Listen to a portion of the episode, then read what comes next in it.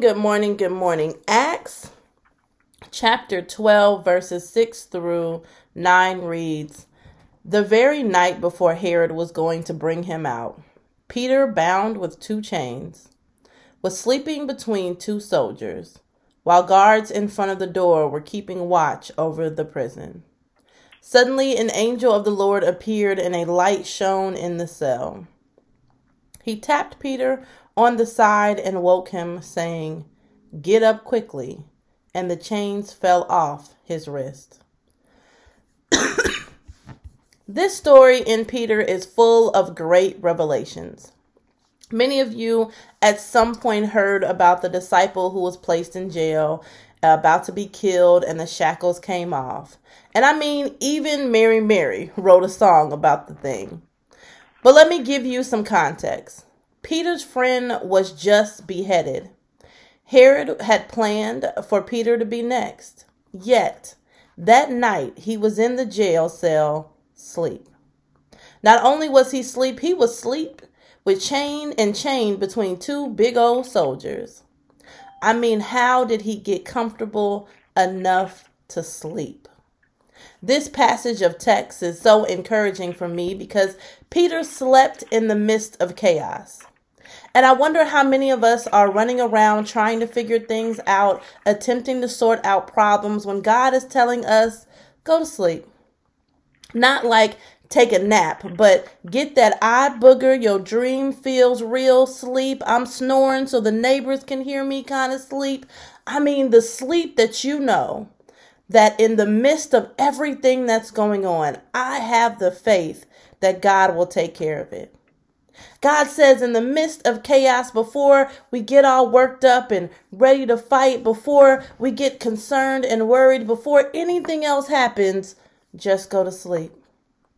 Now, I know this isn't for the people who like chaos. That definitely isn't for the people who say they can sleep when they die. This is for the peace seekers, the folks who can recognize that when all hell breaks loose in your life, and before you start becoming a part of the storm, you decide to just go to sleep.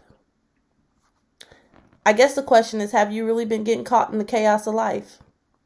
The stressors, the scheduling, and even, well, some drama.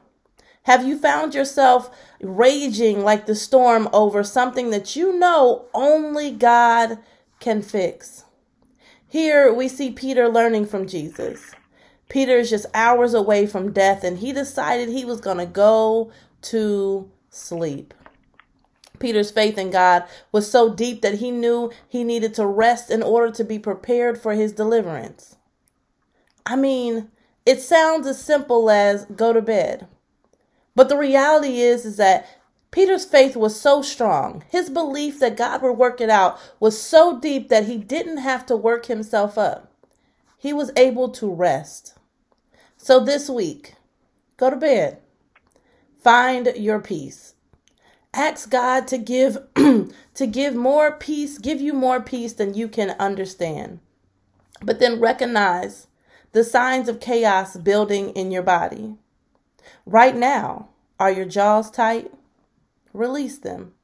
Lower your shoulders. Close your eyes and take a deep breath. Recalibrate as you get ready for the day, because faith finds peace in chaos.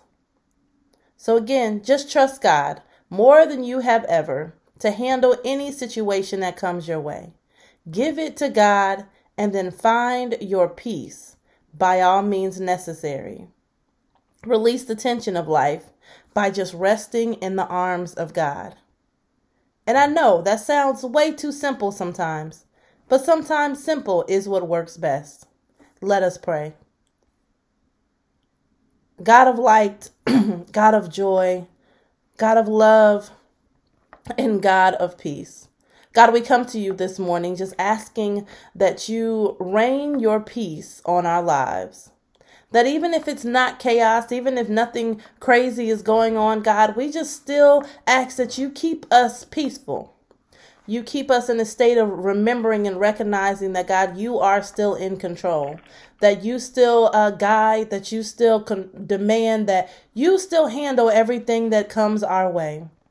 So, God, before we start trying to be like you, before we start making decisions, before we start making the plans, before we start doing anything else that you didn't ask for us to do, to help you, God, enter in and settle our spirits. Settle our minds and settle our hearts so that peace will consistently reign through our lives. We talk about simple chaos of peace, God, but right now we're just asking for peace even in our bodies. Peace for when our bodies are aching. and we don't know, and the doctor doesn't have a diagnosis. Peace when we're just mentally exhausted, God. We ask that you just give us clarity on the boundaries and what to do for each situation. Peace, God, in our emotions when we are everywhere and we haven't settled our spirits, God. We just ask right now that you send your peace and allow us to have the faith bigger than a mustard seed. Even though you just require a mustard seed, God, allow us to have the faith that is much larger, that whatever is coming around, we can sleep. We don't have any disruption because we know that you are in control. So keep us calm. Keep us ready to run when you say run, to stand when you say get up, and to move when you say move. So God, keep us ready. Keep us rested and ready.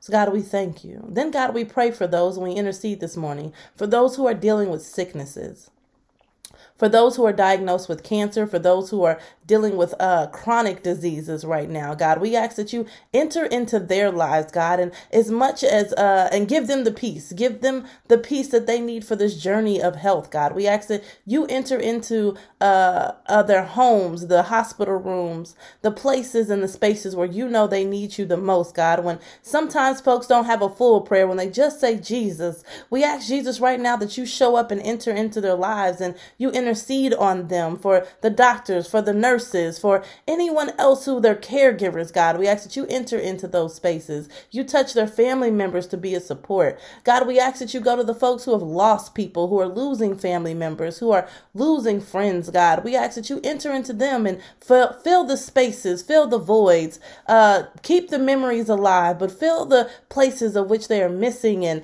wanting, the calls that they can't make anymore, God. We just ask right now that you go in and comfort their hearts, for God, you have said that you are the comforter. Then God, we ask that you protect those who are traveling up and down the highways. We ask that you protect those who are just moving around the city, God. We ask that you protect those who have family that are traveling, who are just trying to move around and seek protection. God, we ask that you send your angels to encamp their arms around us and our families, so that if there's any harm that is trying to come against us, God, we ask that you block it right now in the name of Jesus. Send your angels to tell us to get up and move. So God, we thank you for this moment. We praise you and we lift you up. For it is in your Son, Jesus' name, we pray. Amen, amen, and amen. Everyone have a great day. You too. Thank you.